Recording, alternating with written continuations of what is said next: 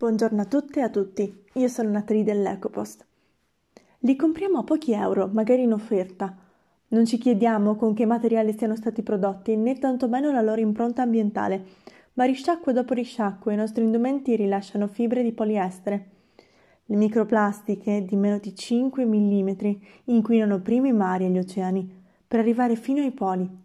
L'impatto è devastante, come dimostra uno studio dell'Università della Columbia Britannica in Canada, pubblicato da Nature.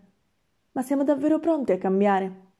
Il team di scienziati ha monitorato la diffusa distribuzione di questi contaminanti in acque marine vicino alla superficie di 71 stazioni nell'Artico europeo e nordamericano.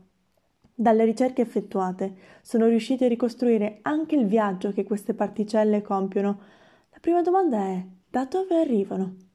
Gli esperti suggeriscono che le fibre di poliestere recenti siano trasportate nell'Oceano Artico orientale attraverso gli ingressi dell'Oceano Atlantico oppure trasportate da sud tramite l'aria. Da questo punto di partenza hanno collegato la quantità di scarti della produzione tessile alle acque reflue provenienti dalle lavatrici domestiche.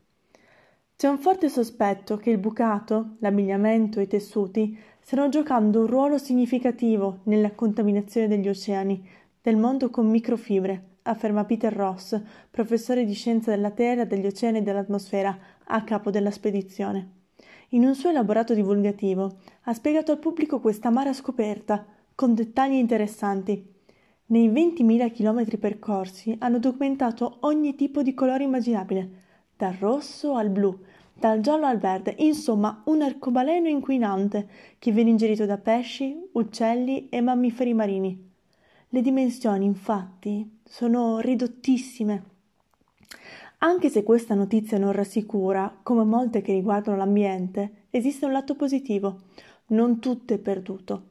Visto che si conoscono le conseguenze, si può agire.